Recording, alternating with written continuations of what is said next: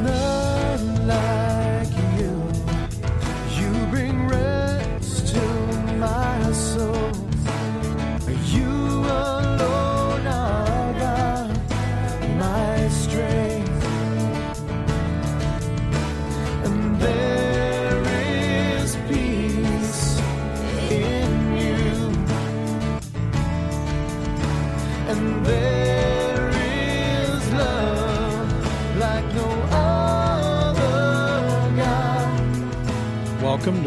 Christian Church. We hope you enjoy this message and we would love for you to join us on Sunday mornings at 10:30. We're located at 432 East Pleasant in Tulare. After listening to this message, take a moment to browse our website for current and upcoming events. It is our prayer that ultimately you learn to love the Lord with all your heart, soul, mind, and strength.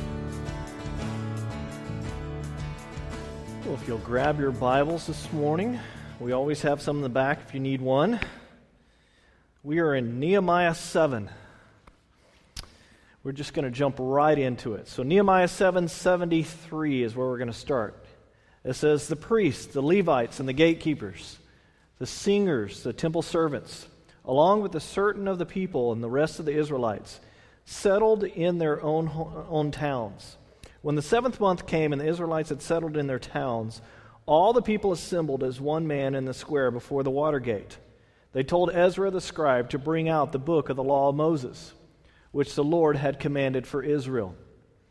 So on the first day of the seventh month, Ezra the priest brought the law before the assembly, which was made up of men and women and all who were able to understand. He read it aloud from daybreak till noon. Now, I don't know if you noticed, that's six hours. So, as he faced the square before the Watergate in the presence of men and women and others who could understand, and all the people listened, uh, listened attentively to the book of the law. Now, this happens in 444 BC in the month of Tisri. Is what it- it's an old Hebrew calendar. It splits the month of, of our September to the middle of October.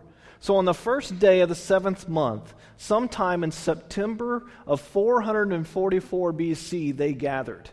This is, this is kind of exciting from a standpoint from, from those that love history. I'm kind of a history buff. I, I hope at least a, a few of you are. But for so long ago, we can pinpoint the exact day. You have to go back 2,456 years ago, last month. This is real history, folks. This is a particular day that they ga- gathered together to hear the Word of God. The Bible is real history.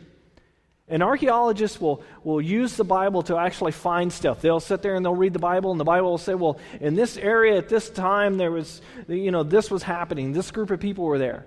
And archaeologists literally will use the Bible to go find these places. But they'll also sometimes go and say, well, nowhere, and we don't see Pontius Pilate at all in history, and, you know, it's not mentioned anywhere else until they go down to Caesarea and they found a stone that actually has his name on it. So they'll even try to disprove it, yet the Bible, man, it's true every time. The Bible is real history. So in verse 1 of chapter 8, it says, All the people assembled as one man in the square before the water gate. I wish I had a good picture of this, this area. We were actually right there, and I, I looked through my pictures and I couldn't find a good one. But we stood right there near what the, where this gate would be in Israel. So it says that they all gathered as one man. Now, what does that mean, as one man? Does that mean all the men gathered? No, at this particular point, it's saying they all gathered as one. They were, they were unified. What they just accomplished was a great thing. In 52 days, they accomplished building this wall that we've been talking about that they hadn't been able to accomplish in a couple of generations. 52 days they did this. This something great has been done here. I mean, their, their self esteem is pretty high right here. And they told Ezra the scribe to bring out the book of the law of Moses, which the Lord had commanded for Israel. So the crowd, as they gather up, and this was kind of a spontaneous crowd gathering. This wasn't, oh, a planned thing where, where they said, okay, we're all going to get together. No, they just came together and they cried out for the word of God. Now, some of you may go, well, Ezra, this is the first time we've heard his name. Who is Ezra? Well, Ezra, and the, you know, the, actually the book of Ezra and the book of Nehemiah in the Jewish Bible is actually the same book. In the English Bible, we split them out because they're two different people.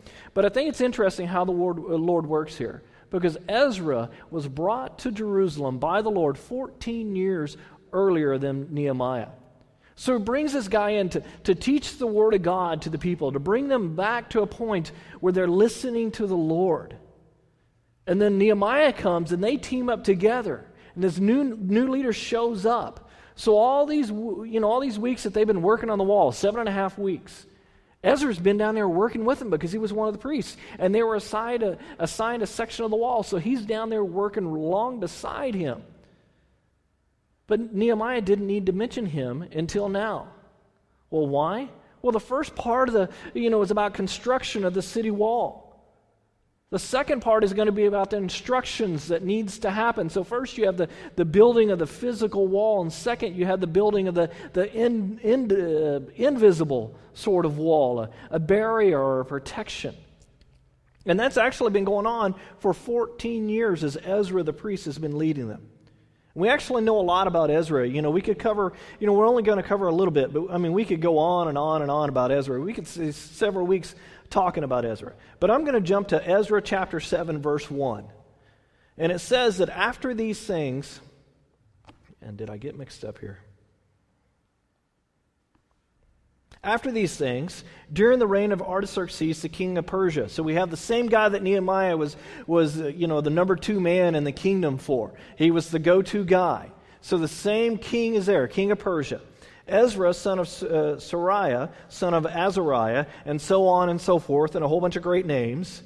The son of Phinehas, the son of Eleazar, the son of Aaron, the chief priest. Now, he just told us something very important when he said the son of the chief priest, or, or son of Aaron, the chief priest. Ezra is a direct descendant of Aaron. And some of us may go, well, who's that? Some guy named Aaron in, in the past. Well, Aaron is Israel's first high priest. Aaron was the guy that was with Moses as Moses went and, and said, Let my people go to Pharaoh. He was there in the wilderness with, uh, with Moses. He was the first priest as God set up the theocracy that he had for Israel. Moses, you are the leader, but you're going to have to have a priest. So Ezra can, uh, can, can trace his lineage back 900 years. And, you know, some of you are like, well, that's great, Pastor Allen, but what's your point? Well, I'm glad you asked. Well, can you do that? Can you trace your lineage back 900 years? Think about that for a second. That's amazing. Can you go back a thousand years and thousand years and say, or to a thousand BC or whatever, and say, "Well, leave somebody Viking as my relative"? I can only go back to the 1600s. My heritage actually goes back to, and, and I get a laugh out of this, so I understand that. I'm actually related to Pocahontas. I, I told you, I, you're going to laugh. I understand that. But somebody in my family has all, you know, traced it all back. And she married, she married a, a, you know, an Indian woman, married a white guy, and they started a family, and, and her son married, and, and then, you know, somewhere along the lines, you know, the, the family line goes back there.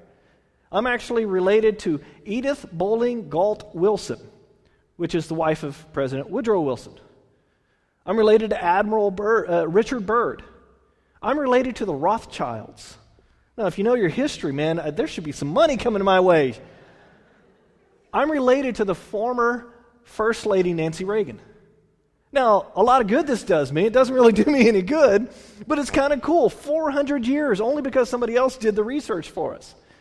But go back a thousand years. That's amazing. Most of us can't do that. But it was important for Ezra to do this. Why was it important for Ezra to do this? because he was a priest of the priestly line. In order for him to be a priest, he had to be a descendant of Aaron's tribe. So Ezra is basically saying, This is who I am. These are my credentials. Here's my card. That's what he's basically saying to them. You can trust me to be a priest of Jerusalem. Nehemiah could not be the priest. Remember when a friend of Nehemiah's you know, basically said, hey, they're going to come kill you, and they were trying to kill him. And he said, hey, let's go hide in the temple. Nehemiah's response was, no, I'm not a priest. I can't do that. Only priests can go into the temple. But Ezra is a priest. In verse 6, it says, This Ezra came up from Babylon. He was a teacher well versed in the law of Moses, which the Lord, the God of Israel, had given. He's basically a biblical expert specializing in the law. He knew the Old Testament, but you know, you know, especially the five, uh, you know, the first five books of the Bible, which are what? Genesis, Exodus, Leviticus, Numbers, Deuteronomy. Now, the Jewish faith, they call this the Torah. It's the first five books, it's the law. And it says the king had granted him everything he asked, for the hand of the Lord his God was on him. Some of the, uh, some of the Israelites, including priests, Levites, singers, gatekeepers, and temple servants, also came to Jerusalem in the seventh year of King Artaxerxes. And this is how we know that he was there 14 years before Nehemiah. And it says here that Ezra arrived in Jerusalem in the fifth month of the seventh year of the king. He began his journey from Babylon the first day of the month, and he arrived in Jerusalem on the first day of the fifth month. That's a long traveling time. For the gracious hand of God was on him, for Ezra had devoted himself to study and the uh, observance of the law of the Lord and the teaching its decrees and laws in Israel. This was his life purpose. This was his mission statement. Ezra devoted himself to the study and uh, observance of the law of the Lord and teaching its decrees and laws in Israel. Man, this guy knew what his job was going to be. God's hand was upon him. He's saying, I am devoting myself. I'm setting my heart to study the law, to do the law, to act on the law, and then to teach the law. This is what I should do. And we talked a lot last week about what we could do versus what we should do. I mean, Ezra, he was a smart guy. I'm sure he could do a lot of things. But what should he be doing? He decided he was going to teach the law. That's why it's important for us to figure out what God wants us to do in this life. Now, to seek the law means to love the Bible more than any other possession. You're not going to put your, you know, uh, you know, I'm one of those guys that, you know, the Bible, it's just words written on paper unless we take it and internalize it. You, you understand what I'm saying?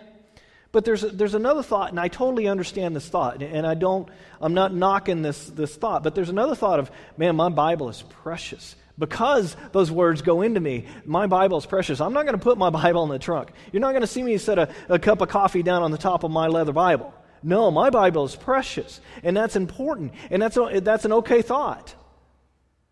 This is all he did, and he did it well. He was going to teach the law. You know, it could be that early in his life, this is not what he wanted to do. But the Lord got a hold of him. The Lord said, This is your job. Ezra, go to Jerusalem. But, but Lord, there's no walls there. That's not important right now. I have something, you know, I have somebody coming for that later. But you, Ezra, I want you to do this right now.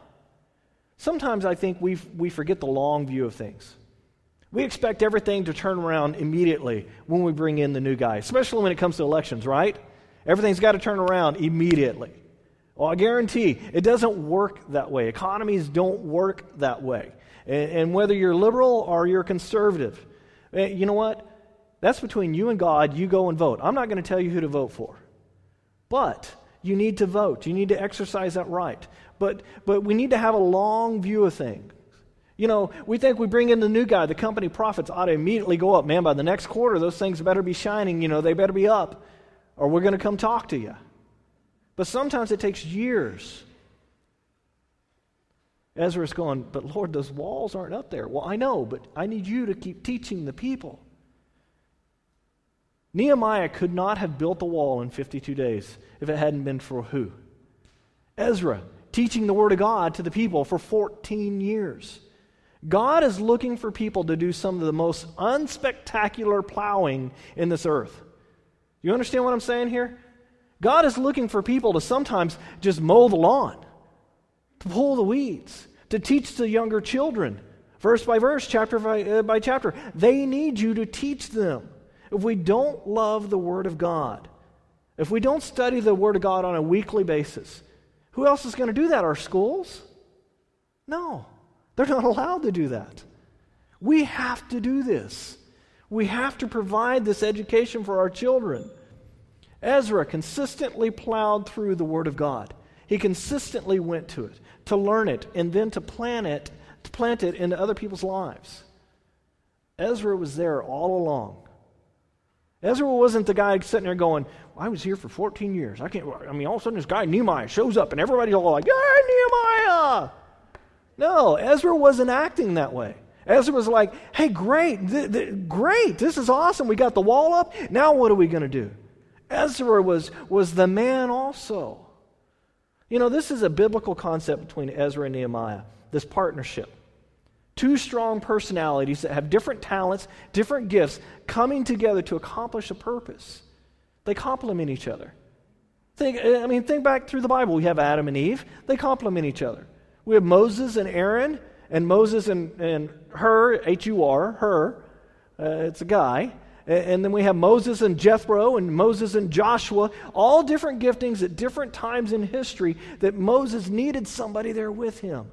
And God provided that. Moses knew he was the man, but he needed these other guys to accomplish his task.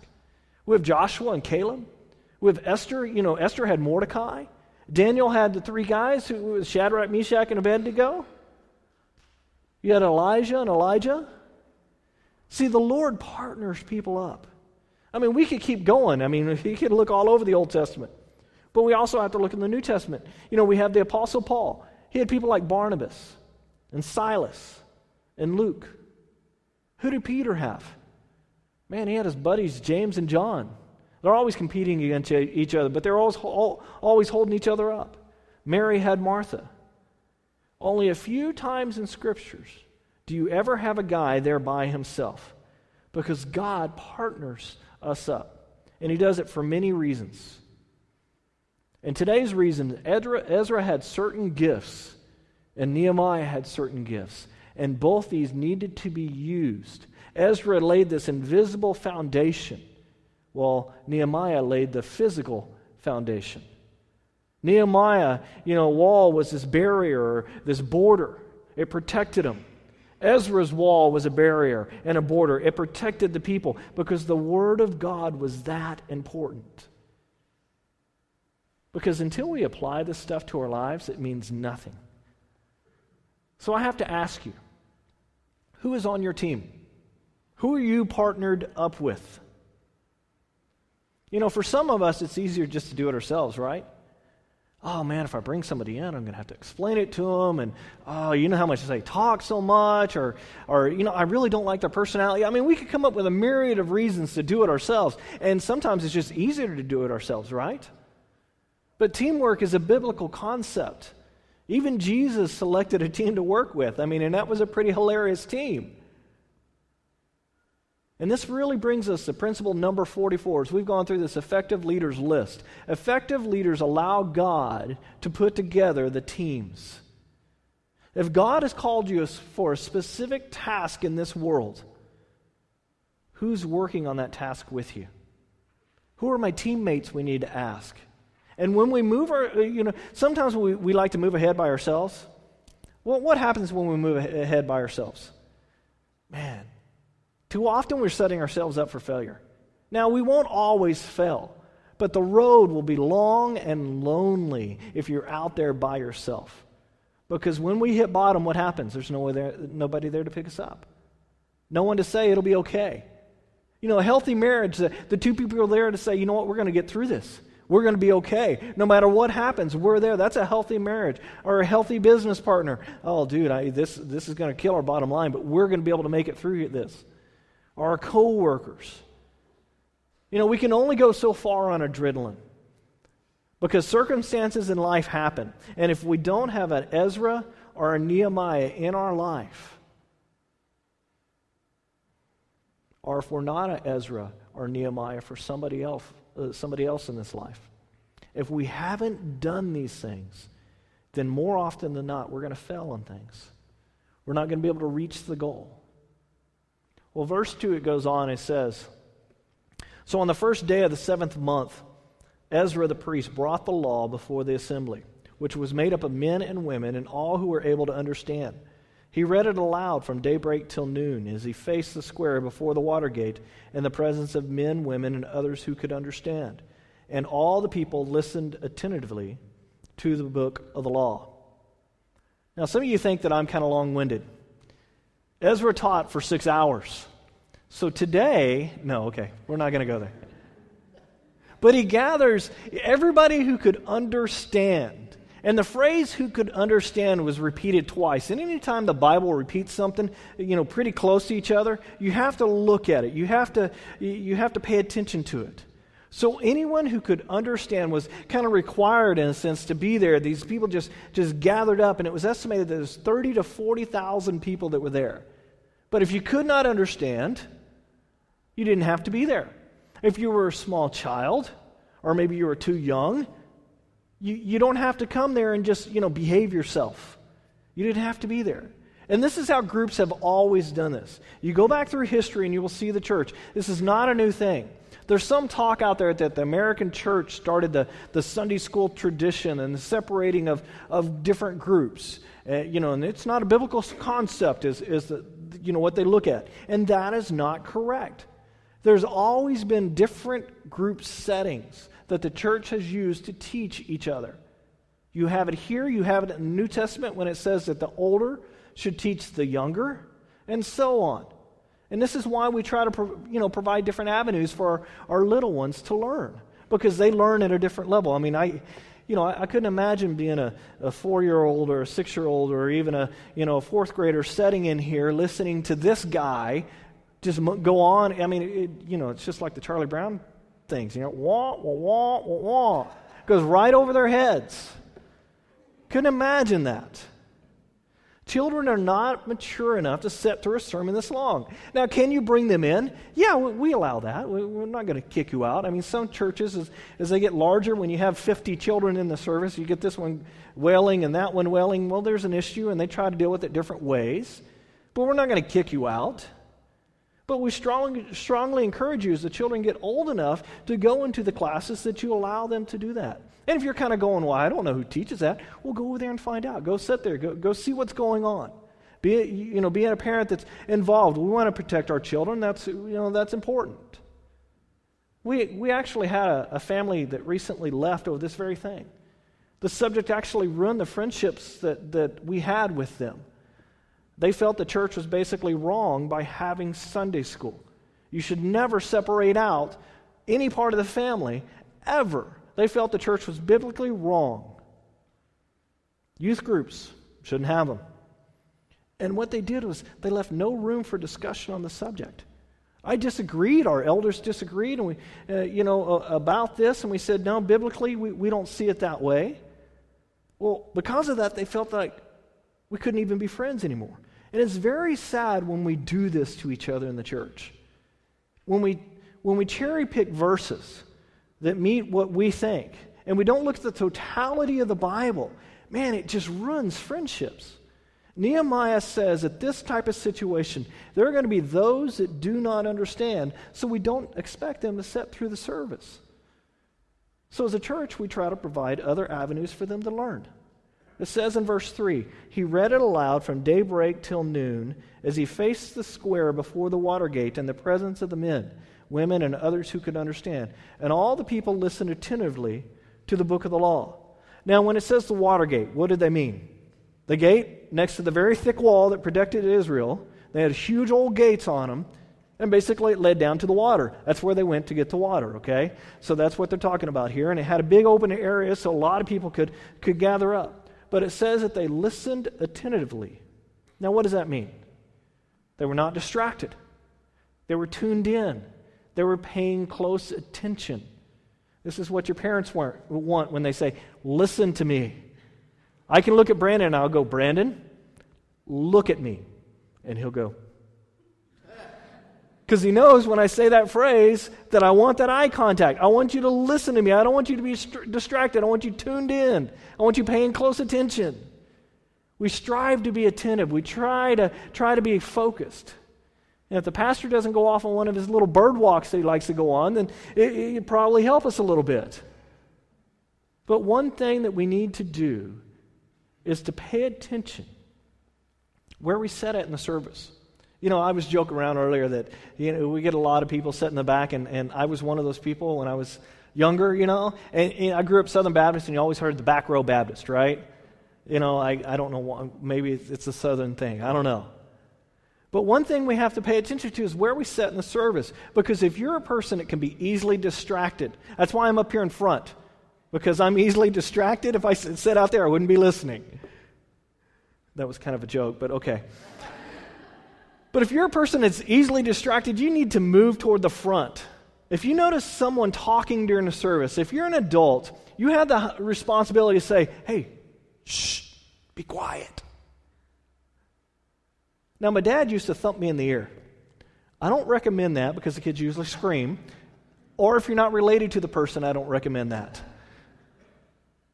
But ever so often, as a pastor, and other pastors deal with this, somebody will come up and say, Hey, can you talk to so and so? They're always talking during the service. And, and, my first thought is, Well, why don't you say something to them? And then I realize, Well, because if that person gets mad, they want to mad at you and not them.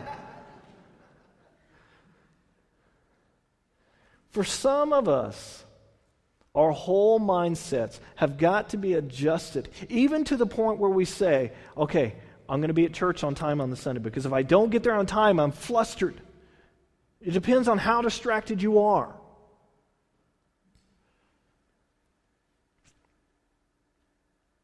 Everything we do on Sunday morning sets us up for something. Either doing what the Bible says, it starts with an A, means being attentive, or being distracted. Attentive means I'm aware that I can be distracted. And I'm aware of those around me who might distract me or that I might distract. So once the service starts, man, my mindset is on God. Not the thing I you know, forgot to tell so and so. You know, I've experienced this, and many of you experience this. You know, churches get this all the time. You're worshiping, you're singing along, somebody comes over to you and says, blah, blah, blah, blah, blah, blah, blah, blah. And you're like, Okay, that has nothing to do with what we're doing right now. Why are you telling me about the bathrooms backed up or whatever it is? You know, just pick a subject. And you're just like, we're, we're trying to worship, but we're sitting there going, oh, yeah, I forgot to tell so and so. We need to we need to change our mindset. Let's not distract those around us. Don't come between them and God. We need to do this out of respect for ourselves, respect for others, and respect for the Word of God. It says here that Ezra the scribe in verse 4 Ezra the scribe stood on the high wooden platform built for the occasion. Beside him stood, on the right, stood a whole bunch of men. And it just names them. You can read them there in your own Bible. That's what the dot, dot, dot means. But then Ezra opened the book. All the people could see him because he was standing above them. And as he opened it, the people all stood up. Ezra praised the Lord, the great God, and all the people lifted their hands and responded, Amen, Amen. And then they bowed down and worshiped the Lord with their faces on the ground. Now, the word amen just means truly. It means, preach it, Pastor. I, I, I understand what you're saying. Keep going. I, you know, I'm Southern Baptist, and man, you know, you, you get the pastor going, and every so often somebody will be going, preach it. Or they say, Amen, brother. You know, and they just, they get you going. And they're saying, I agree with you, Ezra. Now, this was a huge service. It says the Levites, Jeshua, Benan, a whole bunch of different names, instructed the people in the law while the people were standing there. They read the book of the law of God, making it clear and giving the meaning so that the people could understand what was being read. This was Ezra's teaching team, basically. They went out into the crowd because how can 30 to 40,000 people hear or understand one person, especially when they didn't have microphones and speakers and everything else? Well, Ezra would get out there and, and say some part of the law, and then a guy, you know, maybe 100 foot out would, would listen to him, and then he'd turn around and say what Ezra just said. So it'd be echoed down the line so they could all understand. So he had his teaching team out there. And I really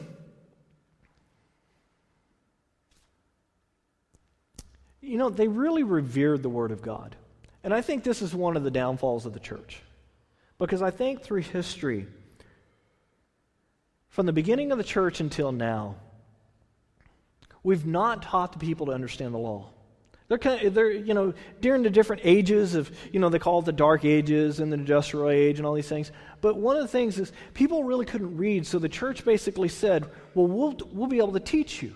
But they used it to control the people. And it wasn't until the Gutenberg press came out that things really started to change because people started reading it and understanding it. For some reason, we got to a point where they were supposed to revere the Word of God, but not read it.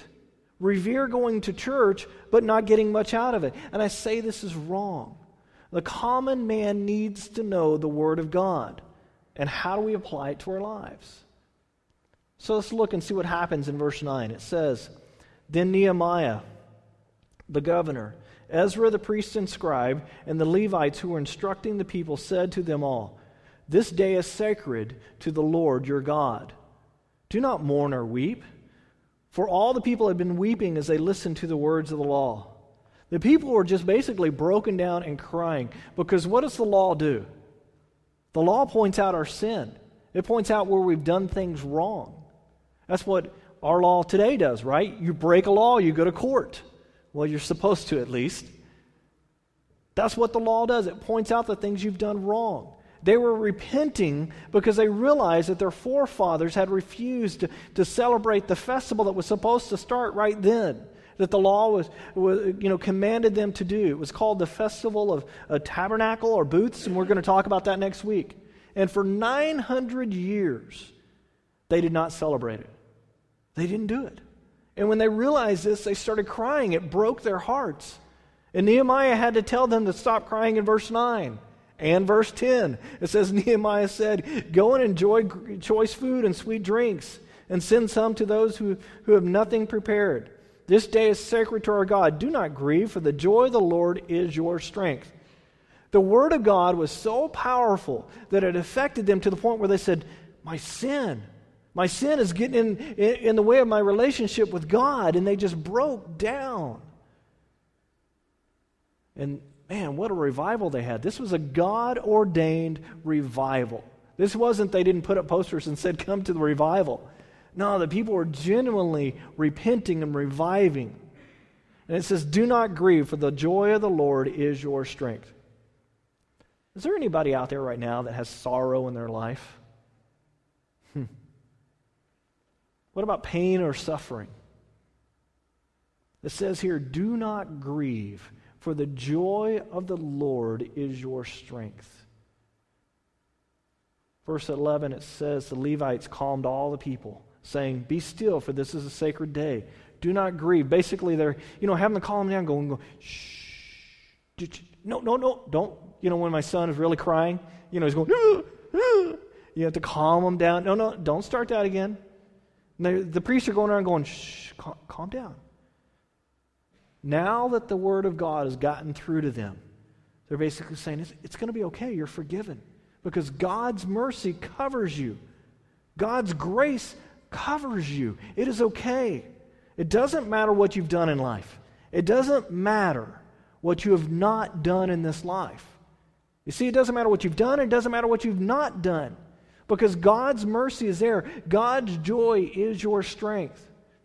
It says verse 12 Then all the people went away to eat and drink and send portions of food to celebrate with great joy, because they now understood the words that had been made known to them. It doesn't say that they rejoiced because the service was over or because they understood the words. You know when I rejoice as a pastor? When I see people understand the word and implement it into their lives. When they go, you know, I was thinking this, but but the word taught me that this and you start to see that change in their life because they've understood, and all of a sudden, a motivation to serve happens in, in them. A motivation to worship God, a motivation of, of hospitality to those around you, a, a willingness to reach out to others. This is when joy happens and we start to get it. We start to understand it. The Word of God is a powerful Word. And once the Lord fixes our hearts, we start to understand that His grace covers our sin because each one of us has sin. Each one of us has done something wrong this past week. Who's not done something wrong? I want to know who you are. I don't see any hands. We've all done something wrong. But that sin is covered by God. And that's the great thing. And that's when the joy, you know, starts. So we need to just take a breath. Just relax for a second. Because God's grace covers our sin. So the joy of the Lord is their strength. Where does your strength come from? Man, I tell you, if you rely on getting a good night's sleep, if you rely on, you know, having great relationships, if you rely on anything else than God to get your strength, you're going to be worn out. You're going to try and try and try, and you're going to wear yourselves out until we come to the Lord. Because that is where the ultimate strength comes from. When we start to understand what He's done for us and what we are to do for Him. And that's just follow Him. Follow Him. Now, next week, we're going to explain the Feast of Tabernacles and Booth. We're going to go in depth into that a little bit more. It's kind of a cool little holiday, especially if you like, a, like to camp or get out in the wilderness and stuff. Uh, we're going to talk about that next week. But the joy of the Lord is their strength. Hmm. Let's pray. Lord, I pray that when we come to you and we start to understand the Word of God, whether it's through a Bible study or whether it's through a Sunday morning service or whether we're just reading it, that when we start to understand it, sometimes the Word, the law, convicts us of our sin. And I pray, Lord, that you, you just shove your grace right through that conviction so we understand that your grace has covered us. Because you died on the cross, I don't have to go around moping because of my sin. I can have joy and I can strength through you and in you. And I pray that that's what we begin today, this joy. That as we go into the season of celebration of, of Thanksgiving and Christmas and New Year's and all the things that, that go around them, that our joy not, it does not come from these things. Our joy comes from you. And it makes these celebrations even more poignant. We love you so much, Lord. And we pray that we understand your word. Now the Lord bless you and keep you. The Lord's face shine down upon you, and may his joy and his strength just flow right through you this week. In the name of the Father, Son, and the Holy Spirit. Amen.